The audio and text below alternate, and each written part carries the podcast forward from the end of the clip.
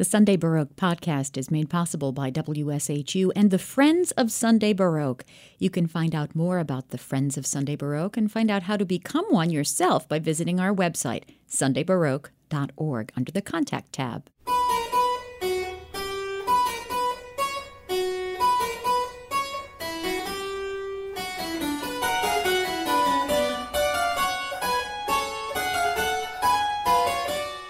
Dr. Joyce Chen is a harpsichordist who performs actively in the greater Philadelphia and New York areas as a soloist and in various ensembles.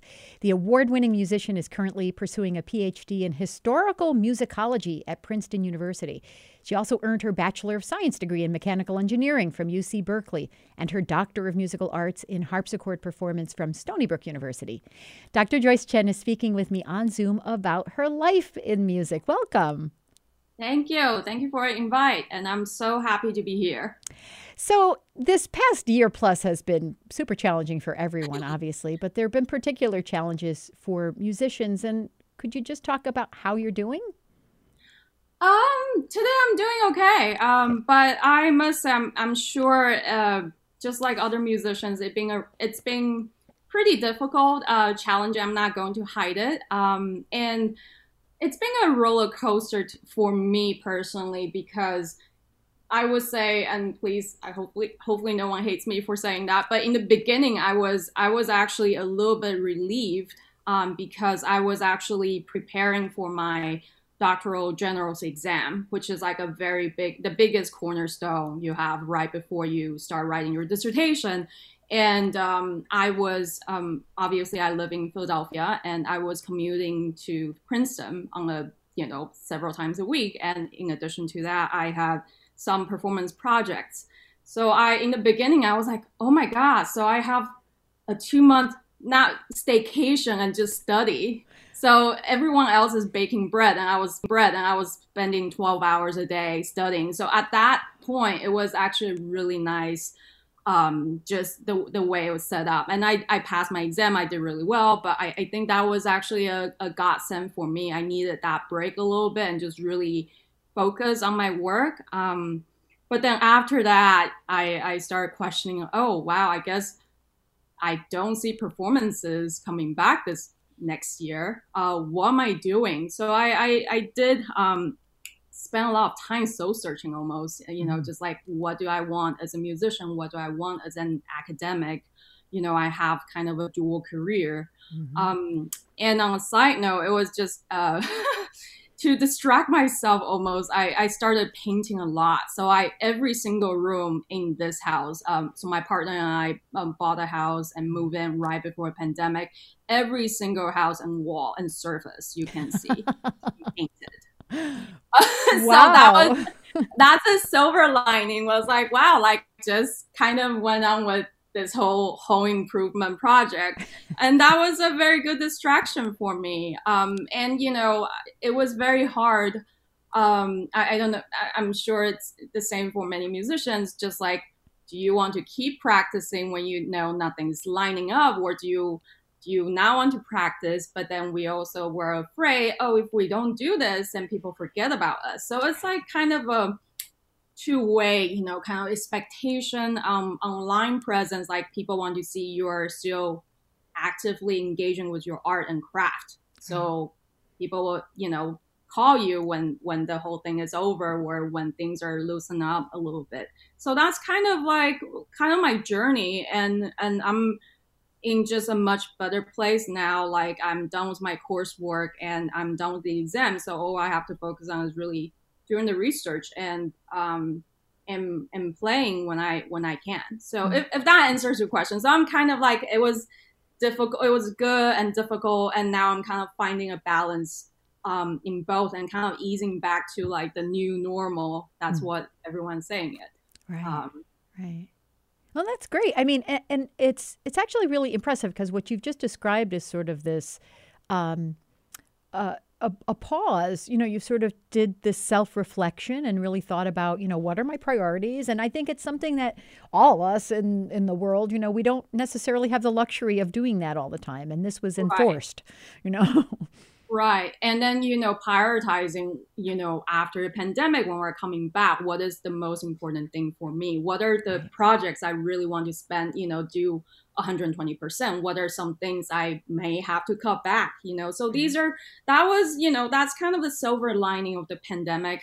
I don't know if that's a good way of putting it, but I'm trying to look at it in a more positive way. Just like, how can I, restructure my life? How what do i want as a you know myself as a musician? Like how can i keep you know inspiring myself and others? I think that's the hardest thing to do is like how do you inspire other people as a musician when you're kind of struggling yourself? Yeah.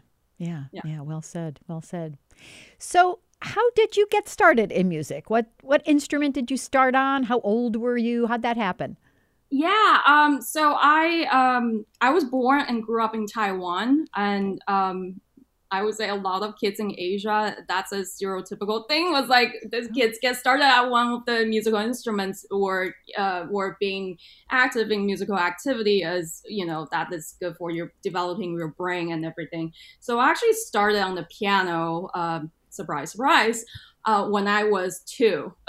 That's wow. so so that didn't quite work out because I was just to- too small to even touch the keys. So I I I went to a few group class as a two year old uh, with my mom, wow. and then that kind of I was like I. I couldn't really express myself, but they knew it was a mistake. So I actually started my formal training at four. That makes okay. sense. And so I started piano lesson at four and then violin at 10, um, age 10. And at the time, I was really more into uh, violin, um, hmm. but I never got as good as, as I wanted to be um, because I started later than uh, you know, piano, for instance. So I was hmm. still using a lot of uh, keyboard instinct on the mm-hmm. violin, which doesn't quite work. Mm-hmm. And um, when I first um, when I came to the states um, to go to um, college, I was actually an engineering student. I, I, believe you we might touch on, on that in a, in, in a little bit. I was doing a music minor in college at Berkeley, and um, for one of the requirements is you have to perform in an ensemble, like whatever you want. There, I also did Javanese gamelan. that was quite wow. adventure. Yeah, I know it was super fun, super fun. And um, I was playing Bach on the piano, and I said, "Oh, I really want to be involved as a keyboard player." Um, because I, I, was involved as a string player in orchestras and stuff. But then, so that's when I said, oh, there's a Baroque ensemble. I, I got to check it out. Oh. And I oh. went, and it was, at the time, it was uh, directed by Davitt Moroney, um, harpsichordist, musicologist, and Carla Moore. She's still in the Bay Area. She's a violinist and that's how I got started on the uh, the harpsichord. It, it was really just uh, I I say it's really cliche, but love at first sight, uh, first mm. play, first sound. I don't know what a good way of putting it. It was just really I started playing it. and I was like, oh, I found my life purpose here. Wow. It was a very very quick uh, kind of realization. I was like, oh, this feels really right. I I'm, I feel at home. Wow. So, can I ask you, like, what, like, where did that come from? Like, you know, you mentioned earlier that when you were really little, like, the piano was too big. Do you have smaller hands? Is that part of it, or okay, is it the sound yes. of the instrument as well? I mean, what what are the aspects of of the harpsichord that made you fall? Like, what what what was tugging at you? Yeah, so uh, yeah, definitely you touch on that. So I I'm pretty I'm petite. I'm five four, and I'm not huge. Uh, although I do have pretty long fingers. I mean, I, on the piano, I can do a tenth, which is mm. pretty big for a female. Mm-hmm. But I at piano, I was I was actually pretty serious with the piano, and I was competing some uh, mm-hmm. regionally and then also nationally. And then at at the point, I mean, I was not going to a conservatory, but then I just hit a plateau really in my um, technique. Like I knew there were a lot of technical challenges. It was just really difficult. But then I hear all these sound in my head. Um, like I know I'm very musical. I, I know I have to demand, but it was just like, oh my God, I feel almost there's some kind of disability. And then on the harpsichord, the first time, it was an Italian instrument built, uh, uh, Italian harpsichord built by John Phillips, still in Hertz in California, I remember. And it was just, you know, I actually played harpsichord for the first time at an audition. Like I was, whoa, I, like I was really, you know, came to the audition and said, "Oh, I'm a pianist. I want to audition." They said, "Uh, you know, we play harpsichord here, right? For Baroque ensemble." I was like, "Yeah." Can I audition on the piano? No, you gotta try this. And so I was like, "Oh my god, why are the keys so much smaller? And then it's only four octaves. What am I gonna do?" And um, you know, and Davitt Moroney was actually turning pages for me. I, this is still a great story. Like he was just next to me. I was like, I'm going to play Bach's Chromatic Fantasy and Fugue, which I actually play pretty well on the piano. But then I always felt like there's certain color I couldn't quite do. You just can't quite do the same way. And on the on the harpsichord, it was just like it clicked really quickly. Like first, it was effortless for me. I just my fingers just run. I was like, oh, this is this is what I'm talking about. I couldn't do that so fast on the piano. Um, oh. and wow, like all, all these like kind of pseudo harpsichord technique that my teacher actually taught me about like finger pedaling or how you're overholding. You're going, I try to imitate the harpsichord sound, but on the harpsichord, I don't have to imitate. I just do it. So it was about the touch and then just the whole timbre just fits so much easier. And technically it was, it was effortless in terms of the runs. But then later on, when I actually studied harpsichord, I was like, wow, this is very different kinds of technique and really changed the way I even think about music from from that point forward. Mm-hmm. Interesting. Yeah. I do want to take a slight detour and, and get back to the idea that you were a mechanical engineering major at first there, or you were a mechanical engineering major and got your degree in that, because I, I am very fascinated by the um, what seems to me like a, a, a, number of people who are very successful in music who also were drawn to other fields and often not at all music fields, like in, in your case, mechanical engineering. I know a number of physicians who, you know, are very, very talented musicians and kind of came to a crossroads in life.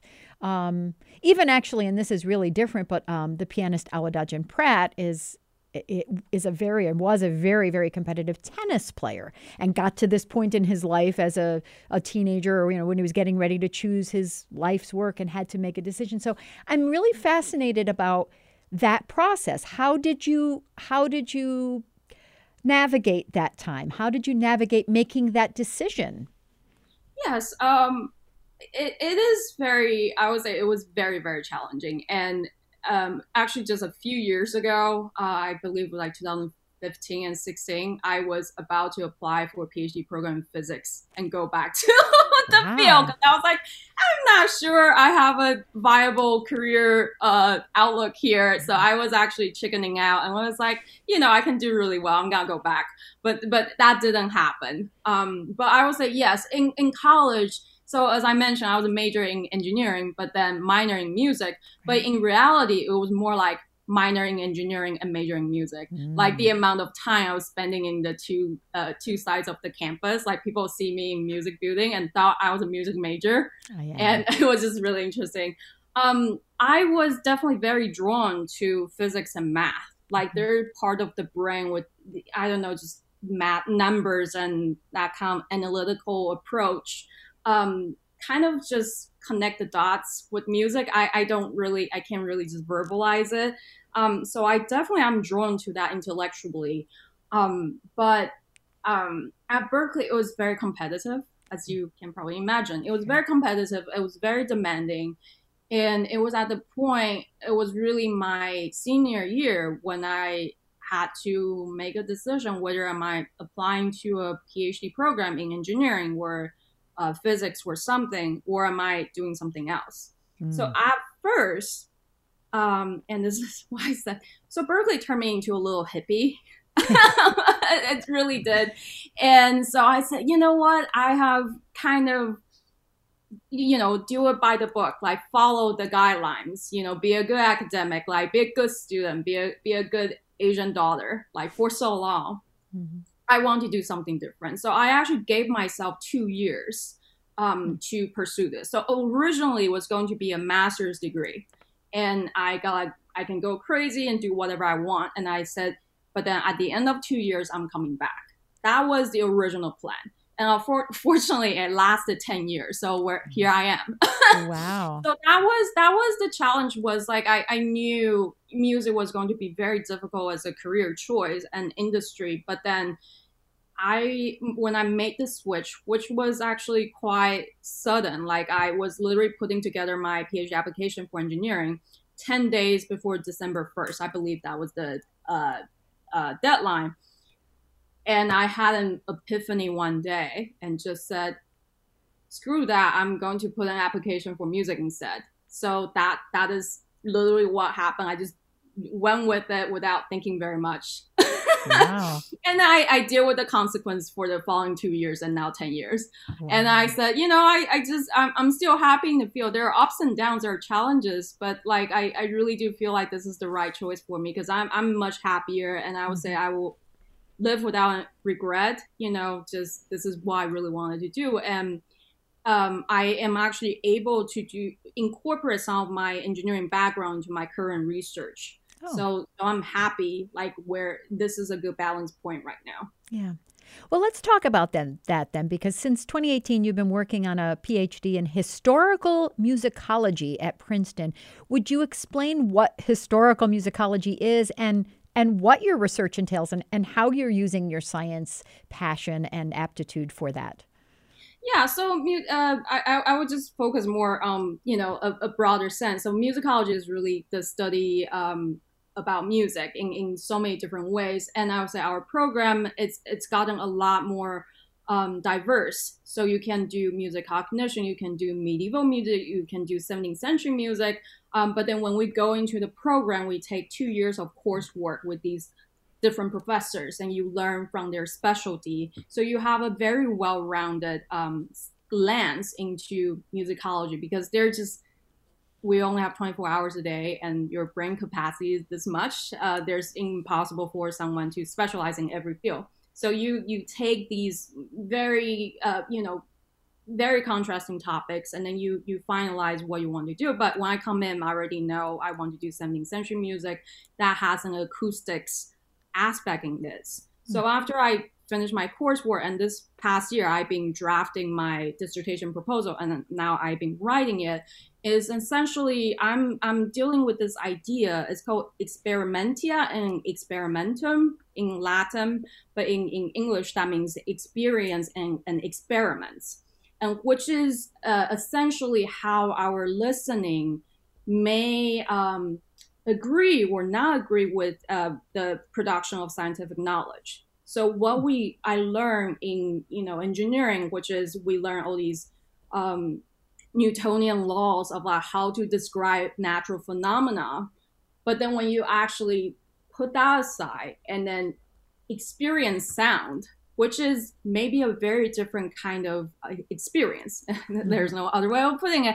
A very different kind of account. But then, how much of the scientific knowledge is dictating how we're experiencing something? Mm-hmm. And I believe if you you point that forward, a lot of kind of aesthetic um, prejudice can actually trace back to who is writing the narrative, who is authorizing, who gets to say what is scientific knowledge, say about an acoustical wave mm-hmm. or something like that. And then mm-hmm. I'm coming into uh, from a 17th century point of view because that is where experimental philosophy really de- developed, and then that was when um, uh, scientists um, really had awareness of how their experience is, is, influencing what they think about nature really so they are like okay we're going to stick with numbers we're going to stick with these formulas but how we're hearing we're seeing might be different mm-hmm. and so i'm kind of using that and looking at um, our 1950 and 60s hip kind of movement It's very similar. There's kind of an antiquarian backward looking move, but but then recreating new ideas and interpretation. Mm. Uh, this is like a lot, I know, in a few sentences, but yeah. that is kind of what my research is about at this point. Wow. So, so is can you come up with a sort of simple, uh, oh. layman friendly example of oh, what, even if it's just a hypothetical example? Um, yeah. So for one, okay. So if you're thinking about, if we're thinking about um, a, a sound. So we're thinking about amplitude, a sound wave, how loud something is. So here's a very interesting. Uh, that's a trivia. So even though something is played at the same amplitude, the same energy level, but for different pitches, your perception is different. So mm-hmm. what is actually in that? So you, if you're saying you're playing this at 10 amplitude 10, which is by physics term, it will be the same thing but then because your your your pitch is different so a higher a higher pitch even though you're playing at a softer sound when we're perceiving that sound that might sound louder than what it actually is compared to a different pitch if that that makes sense to you a little bit so mm-hmm. my dissertation kind of like evolves around these kind of um uh disagreement between how we're how we experience and what the science is telling us. Mm-hmm. Uh, that's a the, the most simple term I can put it right now. oh, that's good. That's good. So, of course, you know this is the academic side of it, but but we are talking about music. So, I would love for you to talk about you know who are your favorite composers and and what's your favorite music, either to play or to listen to, or both. Oh yeah, so um, a lot. I mean, a lot of it is, of course, um, Baroque composers, and Bach was kind of the person. Well, I know he's he's been dead, but I, I see him as responsible for pulling me into a different, you know, career field. It was really mm-hmm. Bach that, you know, I was playing so much of Bach on the piano and then mm-hmm. got interested on the harpsichord. And then for the past few years, I think I'm finding my voice as an early keyboard uh, player. So I, I play a lot of Frescobaldi, William Byrd, um, and Stauracius, especially on the variation sets. So that's something I really like doing. And then I also work on some partimental. So how can I make variation sets and compose um, in that style? So that's something I really mm. like doing. Is mm-hmm. you know how, how can I learn you know kind of compose in that style, and then also not only for myself but also to teach. Uh, if mm. someone wants to improvise in the style of 17th century Italian idiom, I can say, well, these are the some, some kind of patterns, or you can look at this composer and learn how to do it. Um, on a, a side note, though, like outside of early music, I really I really like jazz. I don't really know very much about jazz yet, but um, that's something that's my new adventure.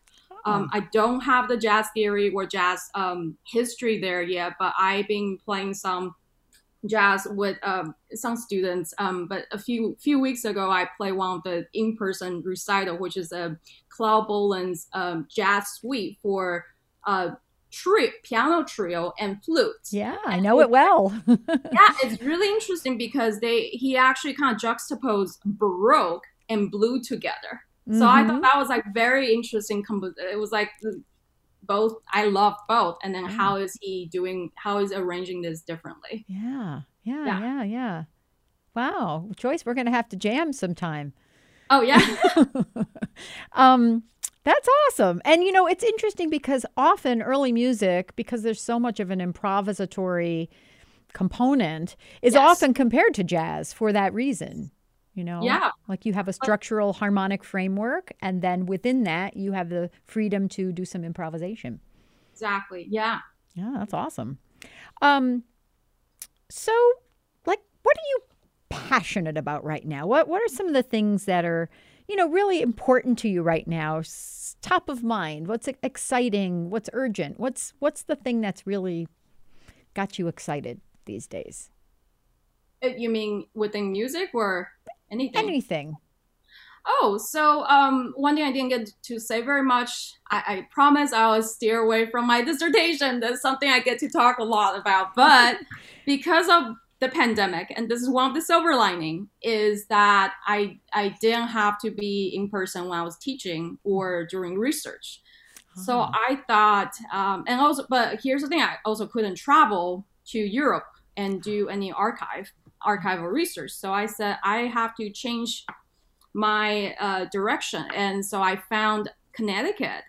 So I was actually uh, made. I, I, actually made the arrangement of being an intern at Zuckerman Harpsichord um, in Stonington, Connecticut, for two months. Wow. And right now, I'm pretty close to a finish line of making my first harpsichord. Wow. So that is something I'm very excited about. And and basically I've been that stage for a couple months now. I mean, I was doing some more, you know, sanding and putting molding on, but like the case has been assembled a while ago. But the mm-hmm. next stage, and this is what freaks me out the most, is painting. So I I, I, I mm-hmm. promise I was like, I'm going to do this as much as I can on my own. And I am an amateur paint, painter, so you might be able to see some of my I painting do. right there. Yeah. So I've been practicing painting in 17th century Flemish style. So once I put it on the soundboard, then I can put the rest of the harpsichord together. So that makes me tick at the, you know, these couple months. And that that is my deadline. This summer I'm going to finish the harpsichord. Wow. Wow. Yeah. And is this going to be an instrument that you will play or are you going to sell it or what? Okay. I, I wouldn't sell it yet. But well, I maybe if someone wants to, but I'm going to paint the instrument pink. So I, I don't think that'll be very good for mar- marketing. Um, Who knows? you don't see a pink harpsichord anywhere, So I said, why not? You know, it's my favorite color. Oh, wow. So yeah, that that hopefully, you know, I, I'll put it on social media and let people know. But yeah, that would be an instrument I'll be able to keep and you know for gigging very good. Um, it's really small. It's one of those virginal, but then it's a very versatile instrument because it has like five octaves. Mhm. Um, but yeah, like this is one of those very popular kits that Zuckerman has, you know, sold in the last decade. Wow. Well, that's very impressive. And that really is a marriage of your scientific background and research orientation as well as your musical orientation. Yes, orientation. for sure. Fabulous. That's fabulous. Um, I have been speaking with Dr. Joyce Chen, an award winning harpsichordist who performs frequently as a soloist and in various ensembles in the U.S., across the country, and internationally. Thank you very much. Thank you so much.